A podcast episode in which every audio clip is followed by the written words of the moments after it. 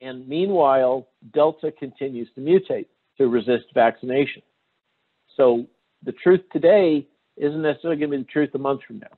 We don't have to vaccinate all the kids or the pregnant mothers when we don't really have the data to show that it's safe for those people. We create risk that we're just going to generate even more superbugs. Masks are also security theater, in my opinion. It's the appearance of protection um, and the appearance that we're all being compliant, but it does it really do anything?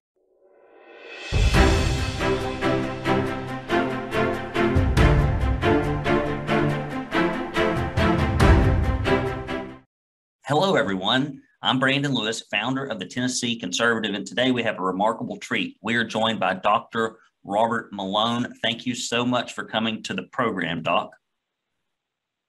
Hi, Brandon. Thanks for having me. Now, typically I don't do a bio this long, but uh, everybody says to trust the science. So we need to know the scientist to which we are speaking and, and, and the medical professional. So here we go. Uh, Dr. Robert Malone is the inventor of the core mRNA vaccine technologies, including the idea of mRNA vaccines and RNA transfection. Dr. Malone has extensive research and development experience in the areas of preclinical discovery research, clinical trials, vaccines, gene therapy, biodefense, and immunology. He has over 20 years of management and leadership experience in academia, pharmaceuticals, biotechnology industries, as well as government and non governmental organizations. He has been involved in developing, designing, and providing oversight of approximately 40 phase one clinical trials and 20 phase two clinical trials, as well as five phase three clinical trials. He has served as medical director, medical monitor on approximately 40 phase one clinical trials, on 20 phase two clinical trials, including those uh, that ran vaccine focused clinical research organizations. Scientifically trained at UC Davis, UC San Diego, and at the Salk Institute Molecular Biology and Virology Laboratories. Dr. Malone is an internationally recognized scientist and known as one of the original inventors of mRNA vaccination and DNA vaccination. His discoveries in mRNA non-viral delivery systems are considered the key to the current COVID-19 vaccine strategies. Dr. Malone holds numerous fundamental domestic and foreign patents in the fields of gene therapy delivery formulations, DNA vaccines, and mRNA vaccine. He received his medical training at Northwestern University, MD, and Harvard University, clinical research postgraduate, and medical school, and in pathology at UC Davis. Dr. Malone has close. We're almost done here. We're almost. I want people to know we've got somebody here that actually knows things. So hang in there. Dr. Malone has close to 100 peer-reviewed publications and published abstracts and has over 11,477 citations on his peer-reviewed publications as verified by Google Scholar. His Google Scholar ranking is outstanding for impact factors. He has been invited to speak at over 50 conferences, has chaired numerous conferences, and has sat on or served as chairperson on numerous NIAID and DOD study sections. You could burn a wet mule with those, those credentials, Doc. uh, I, I, usually try to bury a wet mule. Um, uh, to, uh, I do run a horse farm too, and, oh, and well. I, I was a I was a carpenter before all that, and a farmhand, and I'm not a bad farrier either. Um, so so there we have it. Excellent. Well, I, you've been kind. The reason I went through all that is because people say you should trust the science, and um, and and that you should trust the scientists so let me ask you this question. It's a very important question, uh, Dr. Malone. Who gets to pick the scientists we trust? And why are so many being shut out of the conversation on medical health and in mainstream media, social media, and government and corporations that have credentials like you that are saying different things uh, than the typical narrative you're hearing? So, who gets to pick who we trust? Uh, I, you know, I could be facetious and I could say, well, the uh, legacy media get to pick. You know, CNN gets to pick. Um, I, my opinion, uh, I, am going to quote uh, Einstein: um, "Question everything." Um, you know, uh, I think uh, what I'm trying really hard to do is to give folks like your listeners and watchers here um, access to the information and coach them a little bit to the point where they can make their own decisions, informed decisions about what to do and about what things mean. I I don't recognize I don't recommend that you you know necessarily trust anybody. Uh, I think you ought to think for yourself. And it's it we like as scientists, it's a little bit like a priesthood at times, sometimes more than others, and that's not one of the good things. That's that's uh, and we have our own special language for everything, and uh, sometimes we do like to think that we're better than others. I I think that's one of the things about being a farmer keeps me a little close to reality. Uh, um, you know, uh, like I say, when I have to when I have to put a horse in the ground, uh, you know, that's that's no different from me from anybody else. And uh, um, so I, I I think that the right thing is to question everything and for sure think for yourself. And um, the thing about science is that our, it works best when you have a lot of different opinions and people kind of arm wrestle intellectually with each other. And that's when it works the best because no one person can really figure everything out. They, they, everybody brings their own bias. I have my own bias, and uh, and so it it to do for science to work well, we're always in tension with each other, and and discussing and challenging each other, and that's that's how it works. And this whole idea that there's only one truth and uh, there's got to be only one party line and no one should question it that that leads to bad decisions and i think that if there's one thing we can all agree on there's some, been some bad decisions made over the last year and a half uh, from time to time and maybe there's still some bad decisions happening so i in some uh, i I don't really trust anybody in science. Um, I listen to them. I try to think hard. I try to pay attention to them and pay attention to what the actual data are. And when I read a paper, I don't assume that the conclusions that the person put down on the paper are the correct ones. I try to look at the information and make sense out of it. So, have I answered your question? You have. You said two very important things, and that's one is I try to give give people a way to make their own decisions. You don't hear that much on the news. Uh, and the other thing is, I, I come at this with my own bias, which I appreciate. That's why we are the Tennessee conservative. So no one could ever wonder, are we coming from a biased perspective? And the answer is yes, we're coming from a conservative perspective. The difference between our organization and a lot of scientists is that we don't lie about our perspective or our bias. And I love it when somebody just says, here's where I'm coming from. Well, don't be surprised. Let me let me amplify that since you've you've disclosed your own conflict of interest here, um, I I think I think that we're now in a world in which there's two we're increased. I mean, you can look at the world as by as having different poles in all kinds of different ways. People talk about good versus evil, for example, is one of them. I think that what we've headed into now is a time when uh, the rights of the individual are in tension with the rights of the collective. I think that's one of the new poles.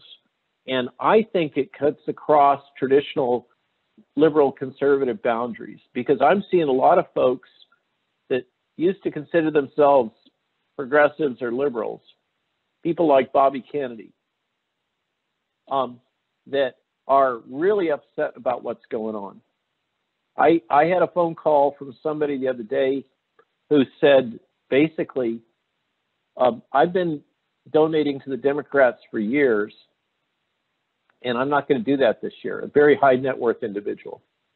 Um, and I'm going to donate to this particular cause that relates to COVID and, and drug therapies uh, to make sure that there's early treatments available to people. I, I think that, that uh, we're, we may be heading into a situation where the traditional political axes get a little bit scrambled. And the good news is that it's given us a chance for some people that let's say, just to be blunt, people who who favor liberty and personal rights to talk to each other about what they all agree on is important outside of these kind of traditional I'm a conservative or I'm a liberal kind of uh, lines of, of conflict that we've had. Because I think for a lot of us, what matters more than liberal conservative is freedom versus the collective. That's my opinion. I agree. Um, and I'm I'm right there with you on that. And if a little bit of safety, and this is just me, if a little bit of safety has to go out the window, or or promises of safety, which often can't be delivered, I'm willing to take the risk. A lot of people aren't, uh, or have been scared to think that the risk is greater than it is. Um, if you can break it down and dumb it down, so I, I, I was educated in Alabama public schools, and I, I, grew up in a place called Arab, pronounced Arab, uh, or, or, Arab pronounced Arab. So you, you have to bear with me here. Uh, for our listening audience, what is the difference between traditional vaccines and what is currently being used for the prevention and spread of COVID 19? And, and, that's complicated. You've, you've spent a lot of your life studying that. So it's, I'm sorry to give you such no, a. So it's totally okay. Stop the, stop the, so, um, uh, no reason to apologize and no reason to talk yourself down. Um, that's my job is to make stuff clear enough. So I'm going to quote another great scientist, Richard Feynman. Richard Feynman made the, the comment, if you can't make it easy to understand, you don't really understand it yourself. So uh, that's my job. Um, do I really understand these things well enough to make them easy to understand? Uh, we have three vaccines that are authorized. I'm going to say authorized rather than licensed. Um, technically, we have four now because we split two of them, one of them into two uh, with the latest actions by the FDA. But let's kind of put that aside. I think we can all agree we've got Pfizer, Moderna, and J and J here in the states. Elsewhere, there's other ones. Um, and maybe someday we'll have Novavax, but it's not there yet. And it's kind of stuck in the mud right now. Uh, people write to me, when are we going to have Novavax? What do you think? Blah, blah, blah. I'm like, I don't know. They got a mess. Uh, they ran into some quality control problems. And I don't know when they're, when they're going to, um, you know, be able to get a tractor and pull that one out. Um, so, uh, so there it is. We've got three. All three of those rely on what is explicitly gene therapy technology applied to the indication of prophylactic vaccines. There's fancy words. Prophylactic versus therapeutic. Prophylactic means preventative. Okay. So people say, is this really a vaccine or blah, blah, blah. Vaccine is such a broad word now that it can mean a lot of different things. I say that a vaccine is anything that is designed for you to take into your body by mouth or by aerosol or by skin or by injection that's designed to cause you to have a very specific immune response against the thing. Okay? So we have cancer vaccines that are therapeutic, and we have, uh, you know, classic pediatric vaccines for measles, mumps, and rubella that prevent you from getting those things. So, um, lots of different kinds of vaccines in different kinds of indications. So let's break it down a little further. It said that these are all based on gene therapy technology. A traditional vaccine, quote unquote, whatever that means um, anymore, uh, is it, let's think about flu influenza vaccine, for example. That's a great example. When we think about flu vaccine, we think about influenza because we have to take it every year in theory if you're a good boy. Um, uh, so, uh, and you do what the CDC tells you to do. Um, so what the the old school influenza, there's some new versions of cell-based influenza vaccines, et cetera, but let's talk about the old school influenza vaccines that are still around. You take eggs that are fertilized. So everybody understands what fertilized egg looks like, right? And if you let it sit around too long, pretty soon you end up with something that's starting to look like a chick. inside that if you crack it open, and probably don't want to make your scrambled eggs out of that. Okay, so an embryo grows in a fertilized egg, and it turns out that influenza virus, because influenza is largely a bird virus, mostly pigs also, but mostly birds. Um, influenza virus will grow quite nicely in a chick embryo. Okay, and so what you do is you take, you know, those big racks of eggs like they sell at Walmart. Mhm. Uh, you know, the great big ones. Okay, they got racks like that. They're all fertilized eggs that have been produced by clean chickens, and you know, the, these are the chickens that get the good life, and they're all carefully screened to make sure they're healthy and they don't have viruses and stuff like that. And they lay these fertilized eggs, and they put them in big racks like that, and those racks go into a machine, and the machine has little pins that come down, and they poke a hole in the top of the eggs, and they squirt a little bit of influenza virus in and they take those racks of eggs and they put them in an incubator, just like you're going to raise chicks. And then after a certain amount of time before they get to be chicks uh, and start hatching out, they take those racks and they put them back into another machine. And that machine basically goes back in and scrambles up everything that's inside of that. So the growing chick all gets um, ripped to little shreds and they suck it out.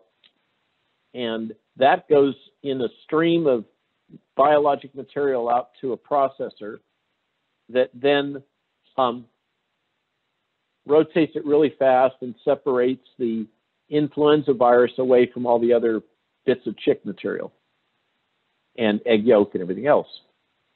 And then you take that that still a little bit dirty, you know, it's got a lot of other little egg bits and pieces in there of influenza virus. You take that and you blow it open typically, or you kill it, you inactivate it. You either take it apart into its subunits or you inactivate it, you purify it from all the other stuff, and you mix it with something that is going to make your immune system turn on stronger. We call that an adjuvant. Certain kinds of adjuvants include aluminum, for example. It's called alum. Uh, and you very carefully characterize exactly how much of the adjuvant you have and exactly how much of the flu proteins you have. And uh, you make sure that there's no live virus left, so it can't cause infectious disease in anybody. And you know exactly the amount of material that's in that in terms of the antigen, the part that your immune system is going to recognize. And that goes into the, a vial or it goes into a syringe that's pre-filled. And that's what you get for your jab. So that jab then goes into your shoulder or your butt or wherever it goes. And um, it goes in between the fibers of your muscle and it gradually gets spread around. It gets picked up by certain types of cells, macrophage and other antigen presenting cells, dendritic cells. They go off to lymph nodes and they are go this elaborate dance that the immune system is that causes B cells to learn how to make antibodies and T cells how to make killer T cells. Okay? And so I'm that's just gonna go how ahead a regular vaccine works. I'm just going to go ahead and stop you and say, you must really know what you're talking about because that is so simple that anyone should be able to listen to it and understand it. And I appreciate you for, for doing that. You you should do a you should do a, like a PragerU video on like what's a vaccine? How does it work? I think okay. anyway. So that's- something. So They that's a traditional vaccine. So and then so you. you- the technology that you invented and, and Now let's talk about yeah. So uh, the the genetic vaccines, because they're all they're all genetic vaccines. They're all gene vaccines. Okay. The adenovirus is a cold virus. So the J and J is a modified cold virus. Okay. And it's modified so it won't keep replicating. It won't infect somebody else. It's not live. It's attenuated it's inactivated in a certain way, but it's still able to infect a cell. And parts of that adenovirus have been taken out genetically. Parts of its genome have been pulled out so it can't keep replicating. And instead, a part of the SARS-CoV-2 is put, put in, in place. And that part of the SARS-CoV-2 virus that was put into that cold virus is called the spike protein, which is the part that the SARS-CoV-2 virus uses to infect other cells. Okay? So the adenovirus is genetically recombined to be part SARS-CoV-2 and part adenovirus. And it's packaged up and it's injected into you and it infects cells in your body. And those cells become like little factories making vaccine. Instead of the eggs making the vaccine, the chick embryos, it's your cells. Okay? Um, and so your cells are the factory that make the protein, the spike protein, and they uh, stimulate your immune system. And the spike protein also gets clipped off of the surface of those cells and it goes floating around your body and your blood, etc. But that's the way that kind of genetic engineering works. And the adenovirus is a DNA virus. So it actually goes into the nucleus. Thinking about eggs again, if you think about a cell as similar to a fried egg, the yellow part of the fried egg is the nucleus. That's where all the DNA is. And the white part of the fried egg is the cytoplasm. That's where the protein manufacturing machinery is called ribosomes. And the crispy part right around the edge is uh, the cell membrane. Okay? And there's also a cell membrane right at the junction between the yellow part and white part, just like there is in a fried egg. Okay? So think about that as a way to think about a cell. The adenovirus vector is a DNA vaccine in the sense that it goes into your nucleus, into the yellow part, and it hangs out there. It doesn't insert into your chromosomes, but it just hangs out there. It makes RNA. That RNA goes out into the egg white, the cytoplasm, as a message, a copy of a little part of the DNA. It transmits information out to these little protein manufacturing robots that exist in the white part of the egg that actually make the proteins. They're called ribosomes. You can think of them as little robots, like you know, make cars or cut wood or whatever. Okay, only they make proteins instead, and they're little teeny tiny things. And there's a whole lot of them. Okay, so the RNA molecule goes from the nucleus out to the cytoplasm, and it instructs. It has the the code. It's like a ticker tape. It has a code in it, or or a, like a player piano roll. Um, it has a code that tells the ribosome what protein to make. Okay? It just happens to be a code that has four bases, AUGC, and the DNA is ATGC. But other than that, you know, it's it's just code just like is in your computer. Um, okay, so it goes out into the cytoplasm and it instructs the little biorobots to make the proteins that is the spike. Okay, now with RNA vaccines, the RNA gets made synthetically, okay, in the laboratory. Okay, and there's all kinds of special stuff around how to make the RNA. But it gets made in a laboratory and purified. And then it gets wrapped up in, uh, you can think of it as like butter. Um, or, or uh, olive oil. Olive oil is a fat. Okay, so there's special synthetic fats that have a positive charge, you know, like a battery, there's positive pole and negative pole. Well, RNA has got a whole bunch of negative charges on it. It's like a great big string of negative charges. And these fats are engineered so that they have positive charges on them. And just like a magnet, the positive part and the negative part go point, okay, and they and the fats wrap around the RNA, and they protect it. And you make those fats in a special way. We could talk about the whole process, but bottom line is it's a mixture of special fats, including ones that bind to the RNA and self-assemble the whole particles And uh, the magic is in selecting those fats and their chemical structure so that they, they stay on the RNA when they're in the bottle and they don't turn into a great big wad of aggregated crap. I'm sorry, uh, stuff um, uh, in the bottle. And you can draw it up in the syringe and inject it. And it's positively charged enough. Cell membranes, remember I talked about the crispy part on the egg, outside of the edge of the egg. Okay, those are generally kind of negative. So you end up with a particle that's mostly positive on the outside and a cell membrane that's mostly negative on the outside. And they do the same trick. Boink, they stick together just like magnets. Okay? And it's all the magic is in how you do this and the lipids that you select and make it so that once they stick on the membrane, they then fuse and go into the cell and release the RNA. That's the that's the secret sauce.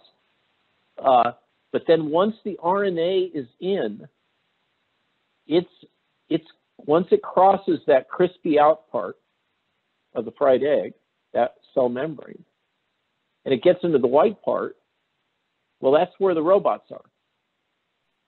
Okay, so it's easy then. It doesn't have to go all the way back to the nucleus and then come back out. It's just got to go find a, an empty robot. Okay, and then that robot will start making protein, and the protein it'll make is spike.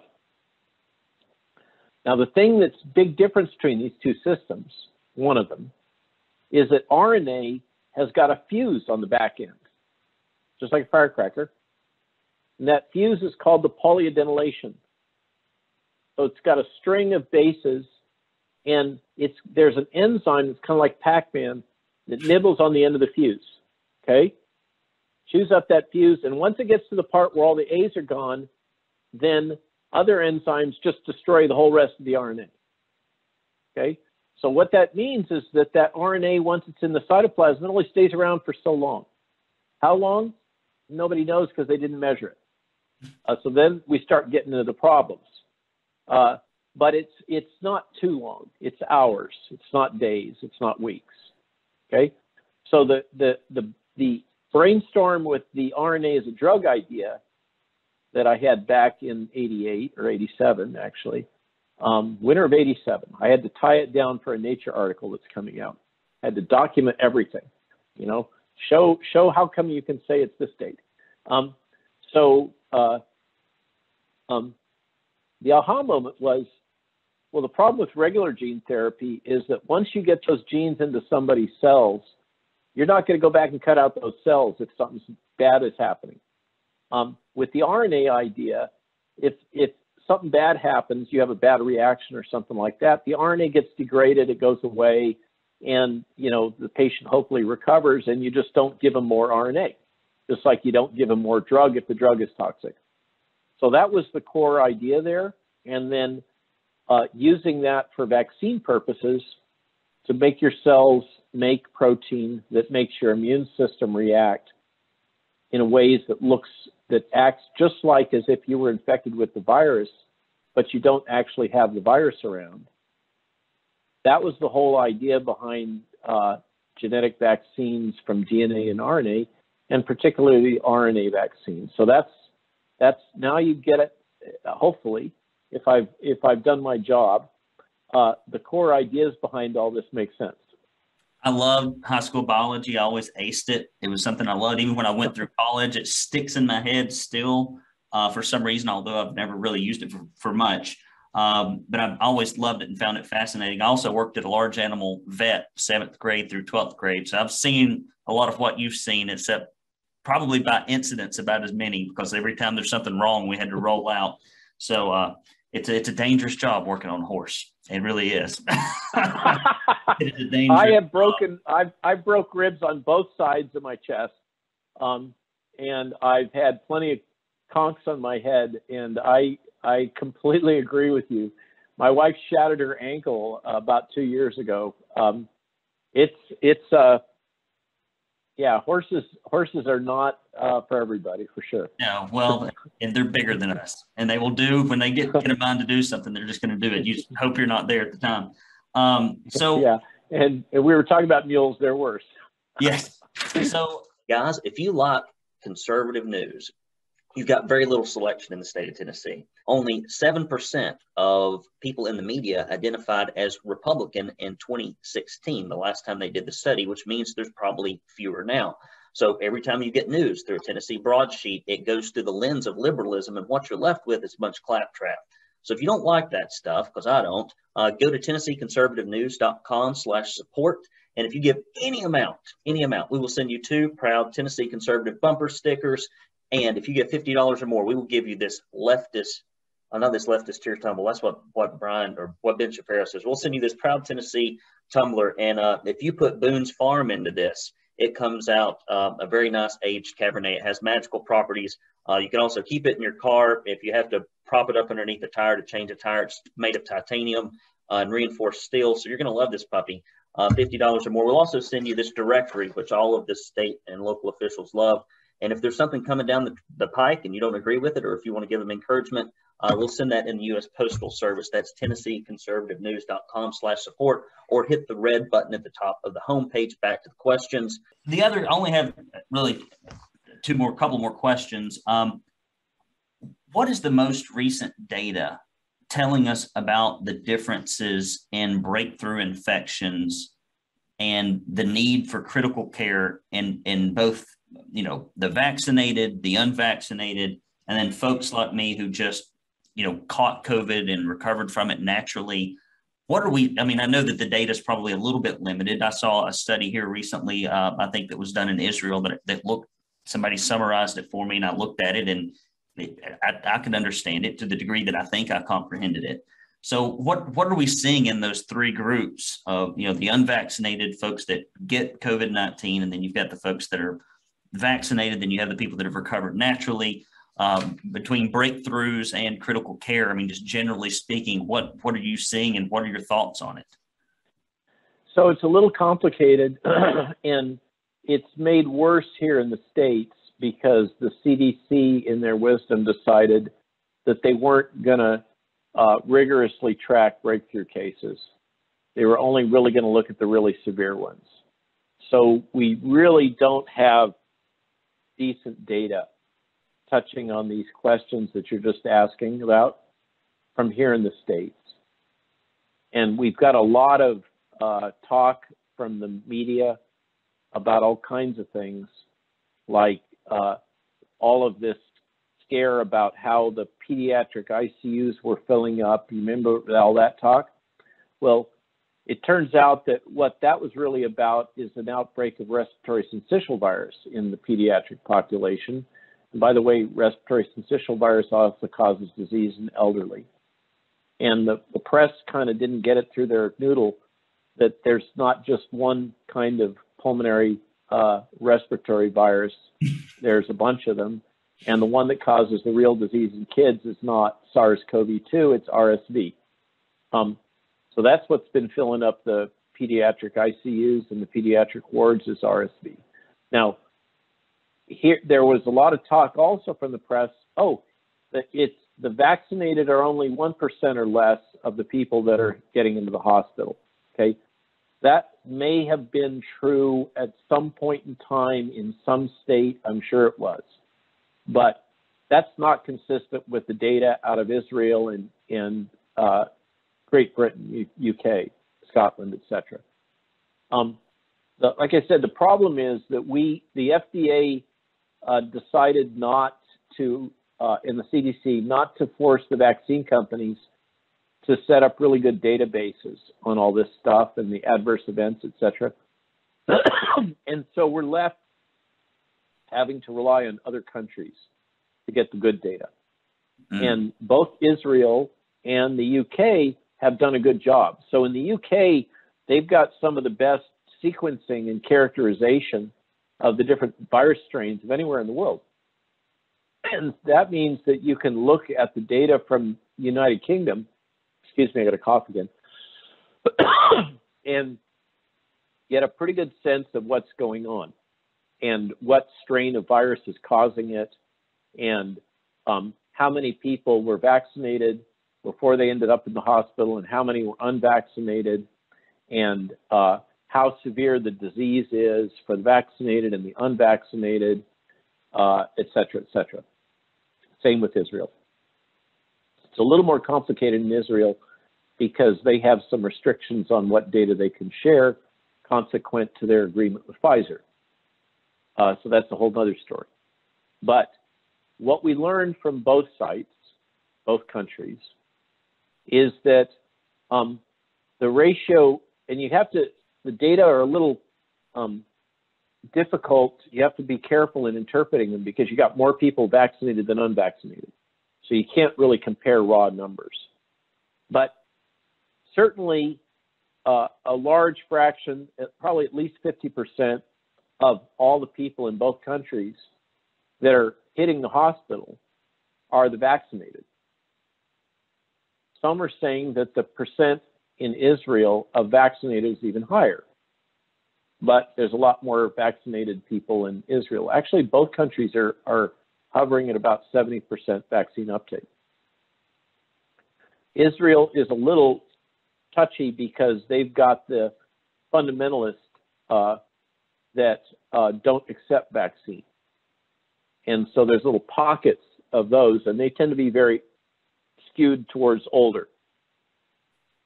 So they're getting hit hard by the Delta. And so you got to look at the Israeli data kind of sideways a little bit because it's not super clean. But uh, it, clearly, in both cases, you're getting both vaccinated and unvaccinated. Now, if a vaccinated person gets infected, they will replicate virus at the same or perhaps even higher levels than the unvaccinated.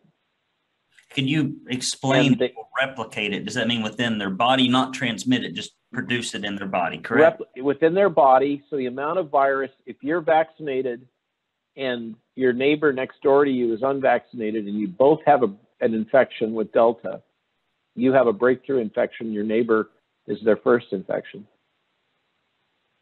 The levels of virus in your body and in your neighbor's body are going to be about the same, and it might even be a little higher in your body.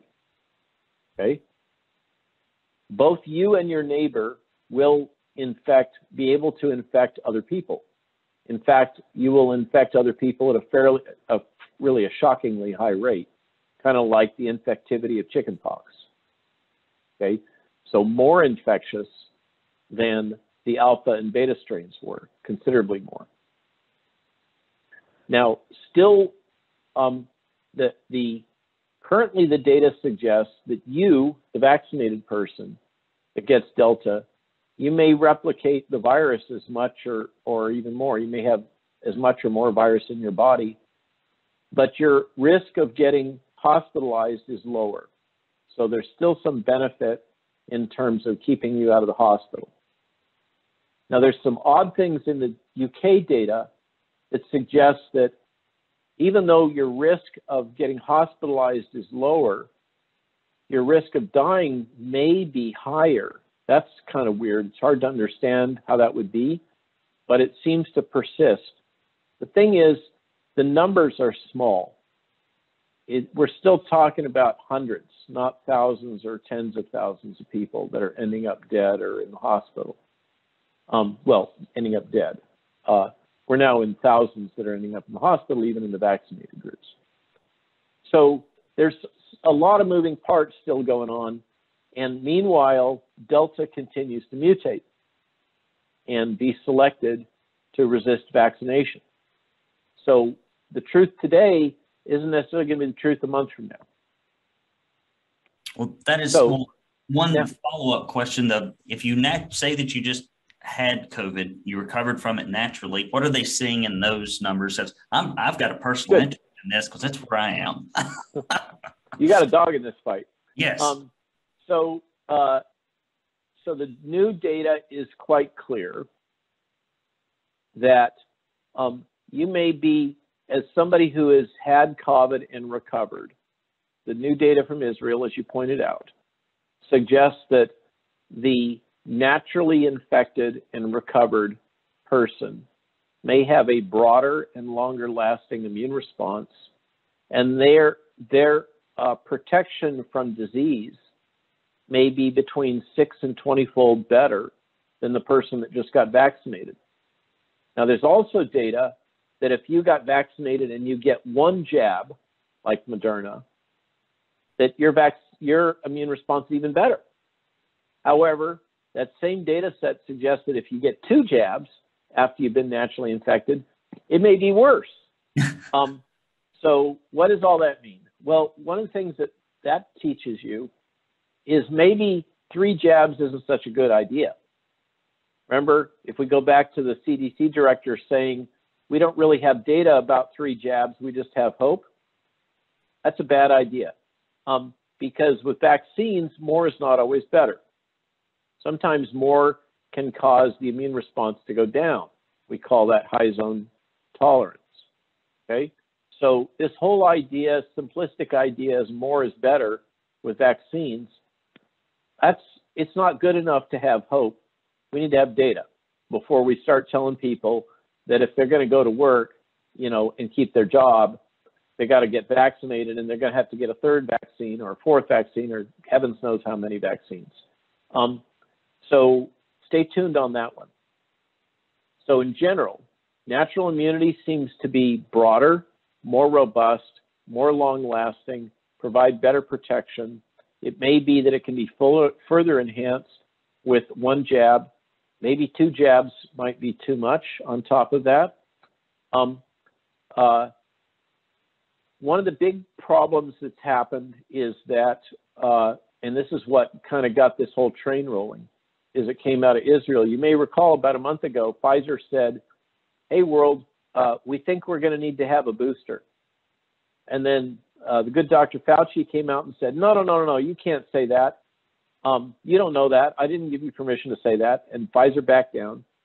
And then about a week later, Dr. Fauci came out and said, "Well, I think we're going to need to have a third jab."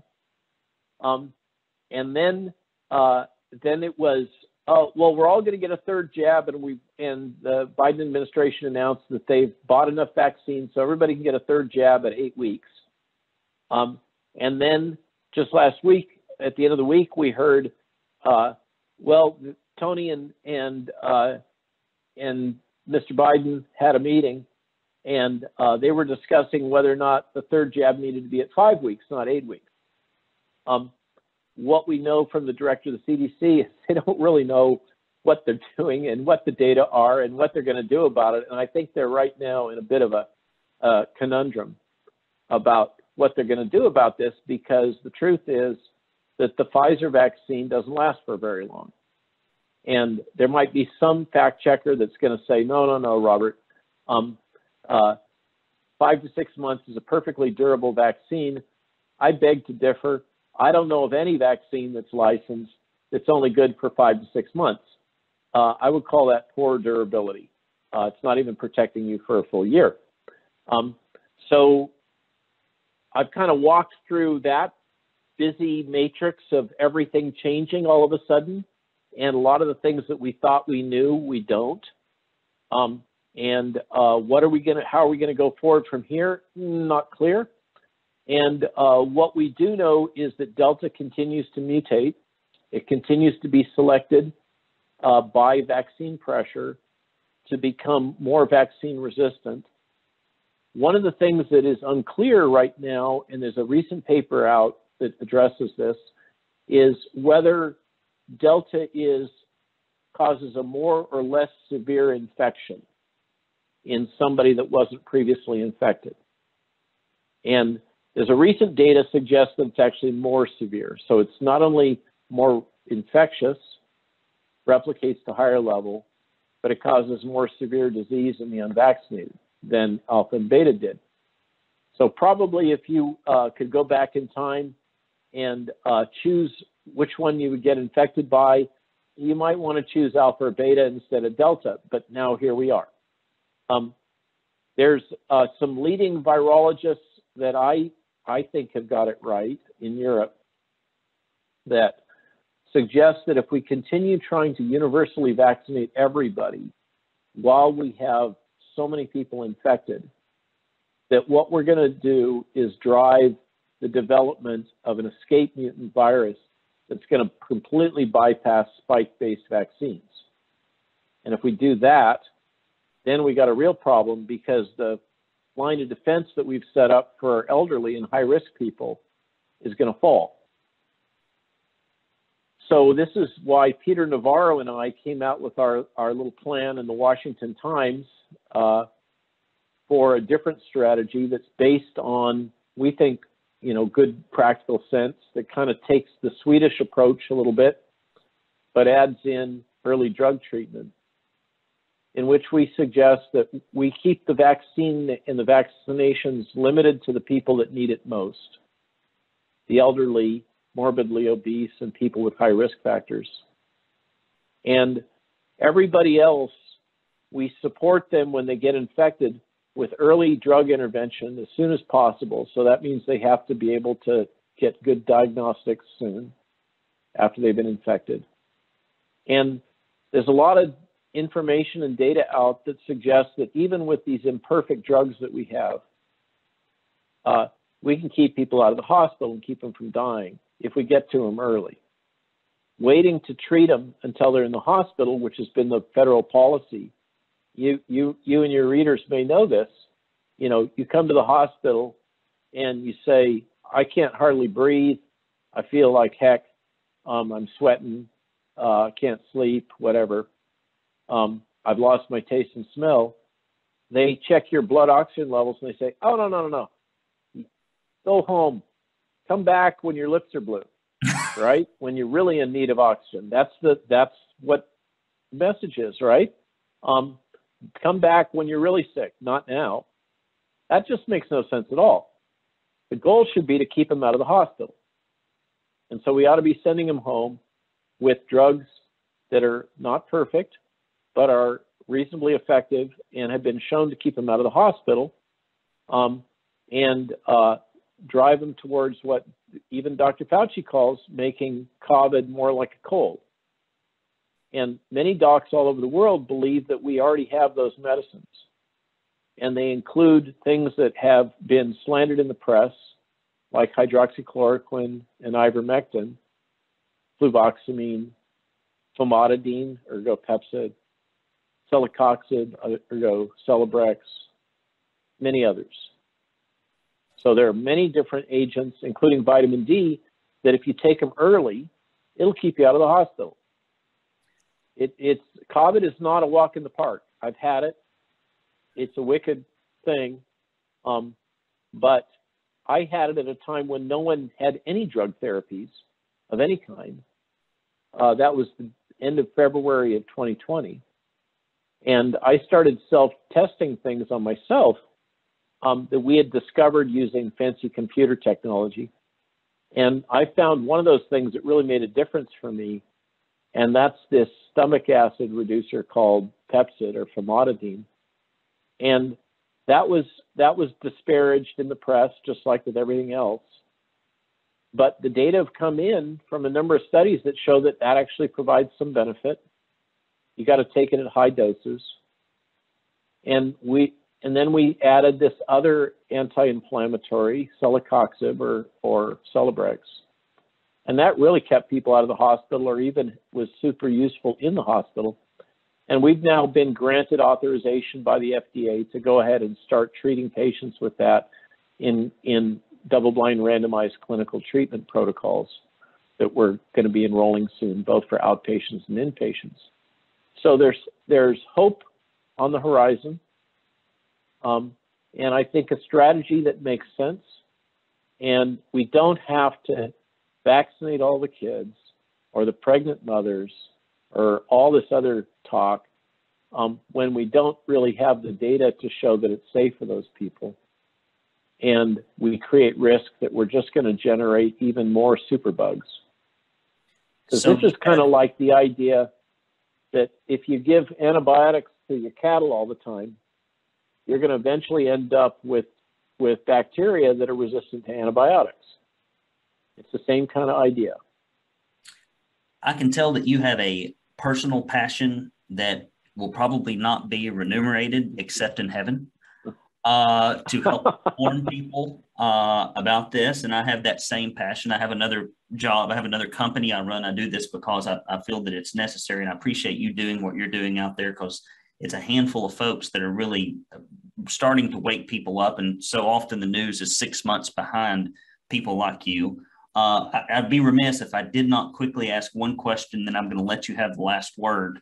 Uh, you've been so kind with your time, and normally I try to cut these things short, but this has been so damned interesting and informative. I'm just like, yeah, leaning in here.